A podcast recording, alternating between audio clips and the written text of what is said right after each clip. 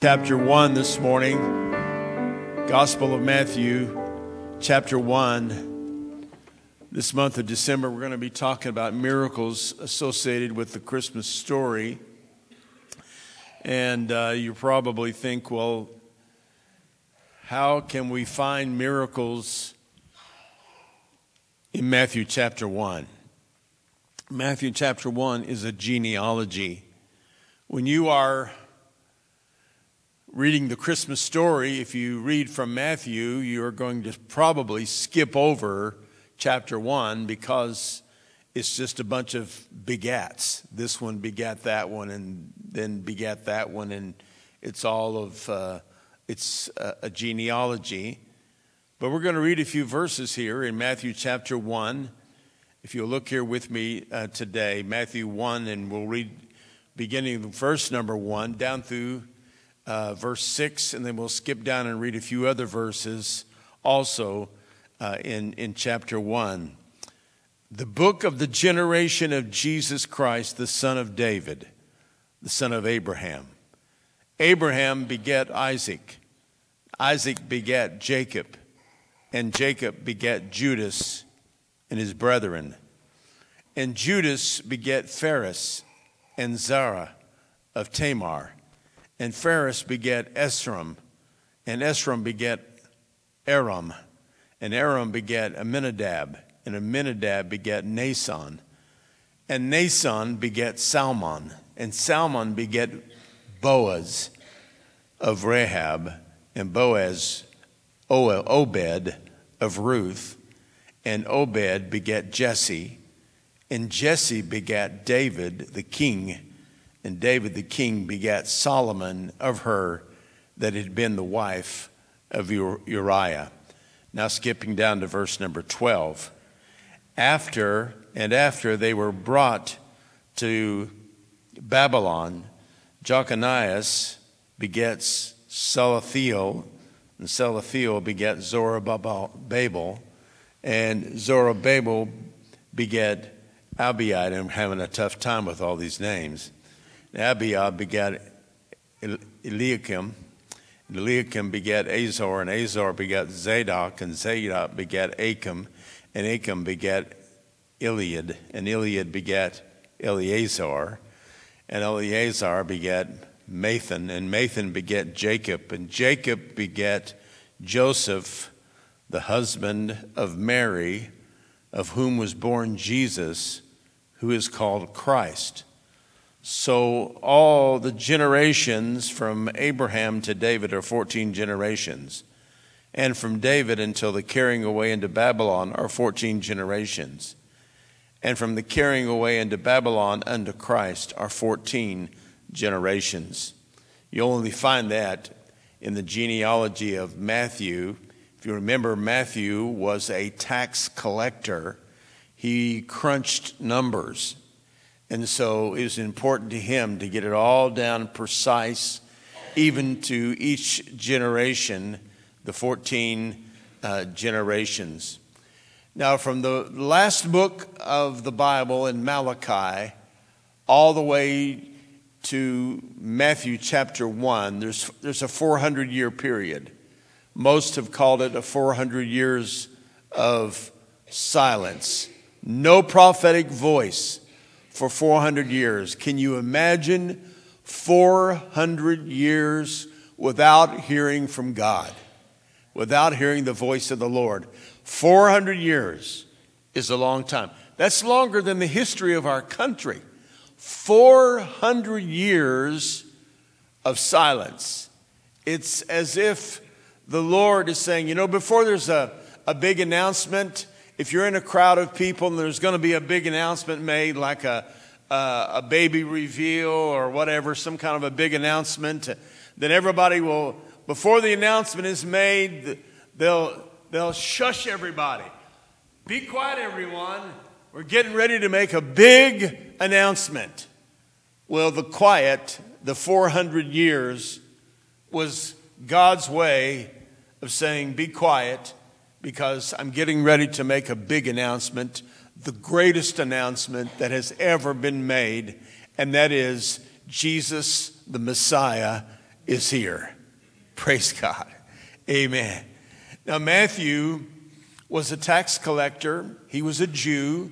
The tax collectors were um, uh, usually hired by the Roman government that was in control at that time, hired by the Romans, and so they were hated by the Jews.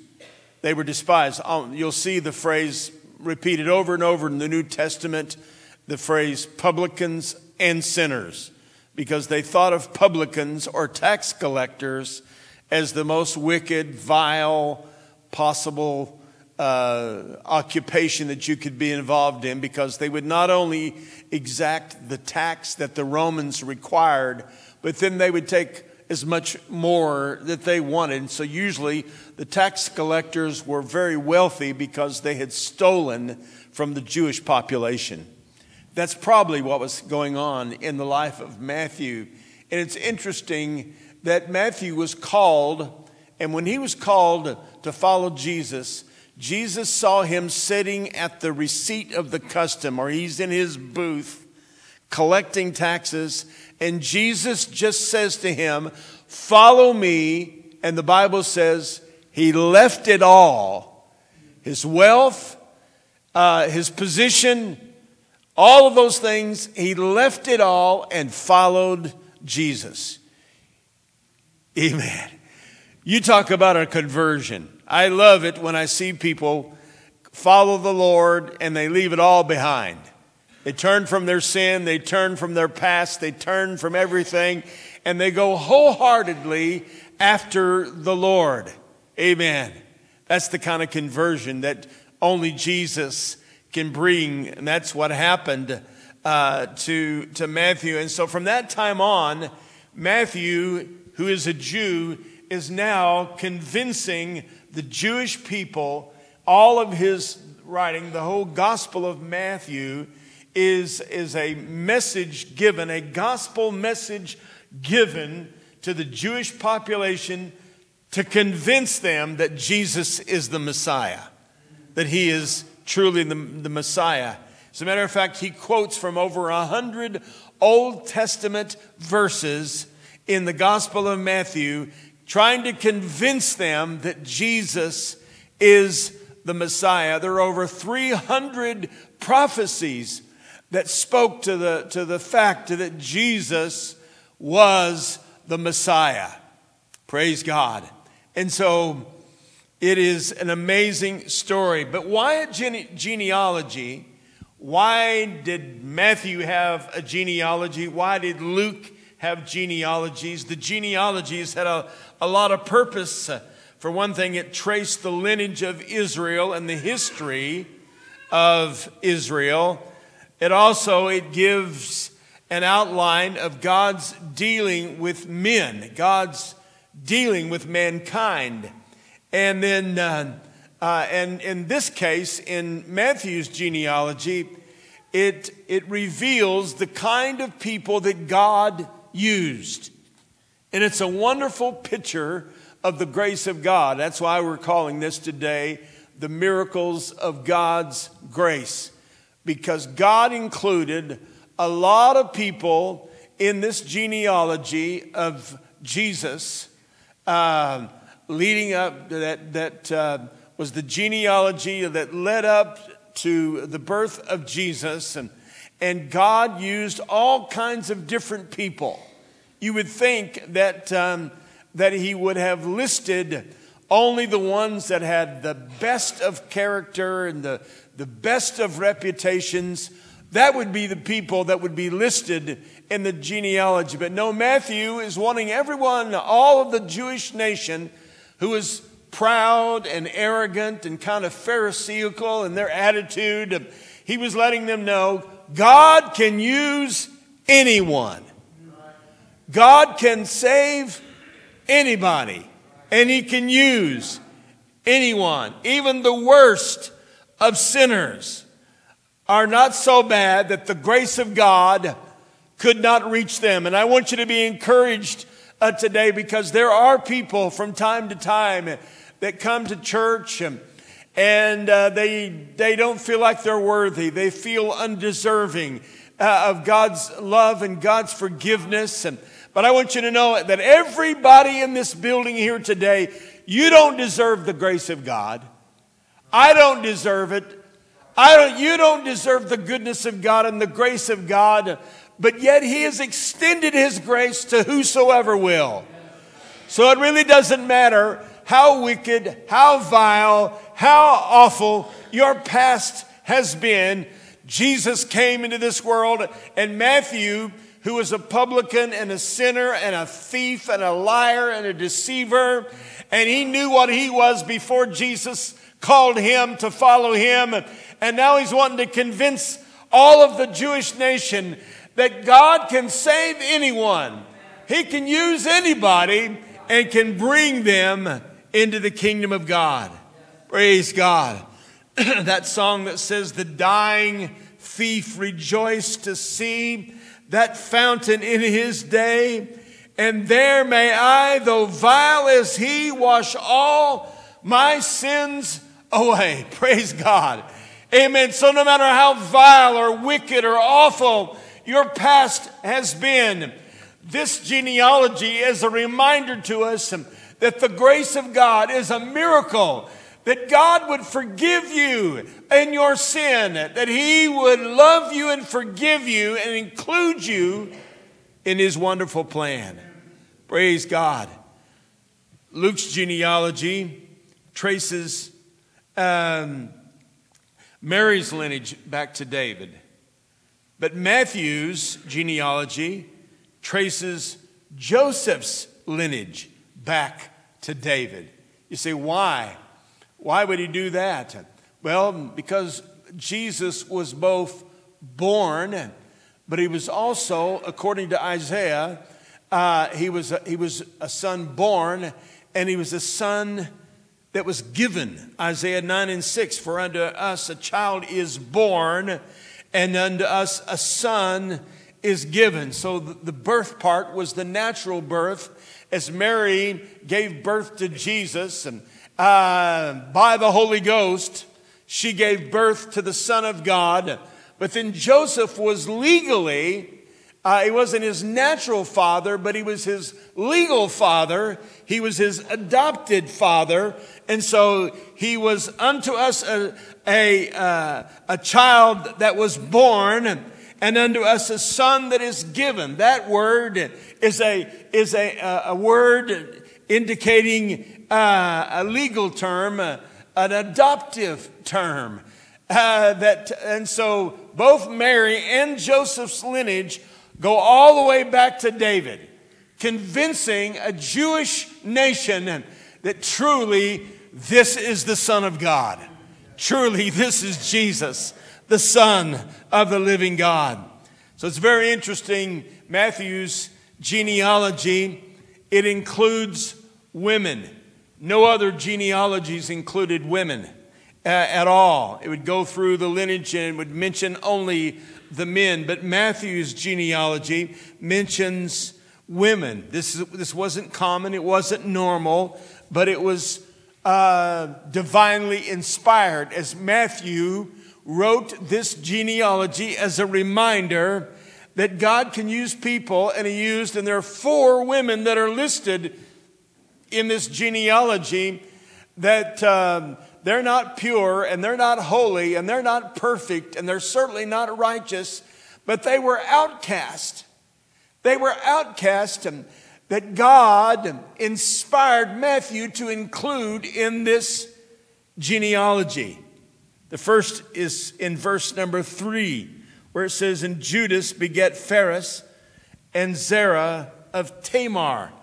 Tamar uh, you can read about her in Genesis chapter 38.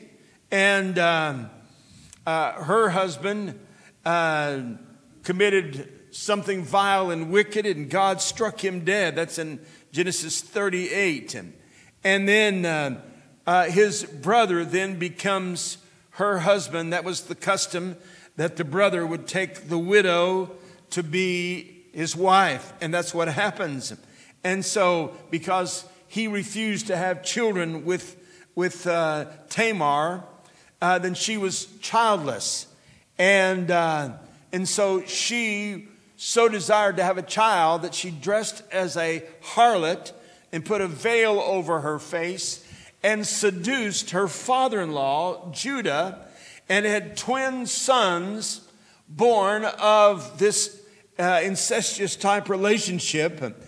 And one of those sons was Perez, who carried on the messianic line. Wow! How could it be? But it's true that God used the most vile and the most wicked and the most horrible thing. There's just a lot of people that you run into from time to time that feel like that they're unworthy, that they could never be forgiven, and they could, could never truly be a child of God or that God doesn't love them or care about them. But Matthew is given these examples to remind all of us um, that he can change the vilest sinner. He can save the vilest sinner. He can change the life and turn their life around and use them. And so even Tamar, in her wickedness, uh, that God was able to use her in the lineage of the Lord Jesus Christ. The second woman is the woman Rahab. That's a little bit more familiar name uh, to us. That's in verse 5. Rahab, you know, was a Canaanite. She also, uh, her name meant pride. The name Rahab meant pride. She was a Gentile. She too was a prostitute. It's incredible, isn't it? But in Joshua chapter 2, when the spies went in to spy out the land, she hid them in her home and she agreed to uh, protect them from those that were coming to try to, to find the spies. She agreed to protect them and uh, made a deal with them, made an arrangement with them uh, to hang a scarlet cord out of the window of her house so that when they were coming and destroying the city uh, of Jericho that they would preserve her home and her house and her family alive. Well, Rahab turned to God. She was a Canaanite. She was a, she was a pagan, but she turned to God and became a part of this wonderful messianic line. She was the great great grandmother of David. Wow. Amen. Once again, an amazing evidence of the fact that God can save and use anybody anyone, no matter how awful or wicked and vile that you have been. The third woman that's mentioned in uh, this genealogy uh, is, is Ruth. You remember Ruth, she was the Moabite woman uh, that um, uh, actually the whole nation of the Moabites started from uh, an incestuous type relationship. This is I know this is a lot of wild and wicked stuff going on, but it's all in this amazing lineage of Jesus Christ. And Matthew's including it because he wants everybody, whosoever will, to understand that there's no one so wicked and vile but what the grace of God can't reach them. Amen. That is the miracle of the grace of God, isn't it? Amen that God cares and He loves and He is willing to save to the uttermost. No matter how wicked and vile that you might be, you can be saved by the grace of God. And so Ruth um, uh, returns to Bethlehem after her, uh, her husband has died. And uh, Naomi and uh, or uh, Naomi and uh, Ruth and they all make their journey. Remember that Orpah decides to not go back; she turns back, uh, but instead Ruth cleaves to her mother-in-law and goes goes and she said. Your house is going to be my house. Your family is going to be my family. Your God is going to be my God. And she, she became a follower of, uh, of, the, of the God of Israel, the true and the living God. And God turned things for her. And the book of Ruth is a wonderful story of what God did uh, to not only save her alive, uh, but to, to put her in a position so she would be uh, in, the, uh, in the eye of Boaz um, and becomes Boaz's wife. And it's incredible because Boaz and Ruth have a child by the name of Obed. Obed then grows up and has a child by the name of Jesse, who grows up and has a child, and his name is David. Praise God. Glory to God. And so these are all examples of, uh, of these uh, wicked and vile and uh, uh, people so far removed from God. Another one that's not mentioned but is referred to here in verse 6. It says, uh, uh, And Salmon beget Boaz of Rachab, and Boaz beget Obed of Ruth, and Obed beget Jesse, and Jesse beget David the king, and David the king begat Solomon of her that had been the wife of Uriah. Another person, another person uh, that, uh, that uh, her name isn't mentioned, but, but that's describing Bathsheba, who is an adulteress. So, two harlots a Moabitess, and, and uh, an adulteress are all included in the lineage of Jesus. Why? Why did Matthew do that? Inspired of the Holy Ghost. He did that so that we would all understand and all the Jewish nation would understand that Jesus was coming into the world to save the vilest sinner, the most far removed, the most undeserving person could be saved. So, two harlots, a Moabitess, an adulteress, all of them outcast, every one of them. So, Matthew is speaking to a Jewish nation that no doubt is full of self righteousness and cannot see that they have any need. But Jesus was coming into the world to save the worst of sinners, just like you and me, the vilest of sinners just like you and me. And uh, so this, was, this, this wasn't glorifying their sin, this was putting grace on display. This wasn't magnifying the awfulness and the wickedness of their sin, but this was showing what the grace of God can do to bring hope and salvation to the worst of sinners. Praise God. Amen. Whosoever will can be saved. Amen. Luke 7 and 34 the Son of Man is come eating and drinking. And you say, Behold, a gluttonous man and a winebibber, a friend of publicans and sinners. Jesus was called into question because he sat down at meat with those that were wicked and evil, not, not to, uh, uh, to be a part of them, uh, but he sat down with them to convince them of the fact that he had come into the world to save the worst of sinner, the most vile of sinner. Matthew 9 and 13. But go ye and learn what that meaneth. I will have mercy and not sacrifice, for I am not come to call the righteous, but sinners to repentance. Amen. Praise God. So he came, he lived among sinful men and he was tempted just like you and I, yet he did not sin, and he took upon himself the punishment for all of our sins on the cross and, and has provided the grace of God, the grace of God, which is a miraculous forgiveness and hope that you can be saved. Whosoever will can be saved. Amen. So this year, if you read the Christmas story, if you decide to read from the Gospel of Matthew, don't overlook all the genealogies because there's a wonderful lesson of God's grace here in these genealogies where God reveals just how much that He loves the worst of sinners. Praise God. And I'm so glad that He does. If He didn't, then I, I would have no hope and you would have no hope.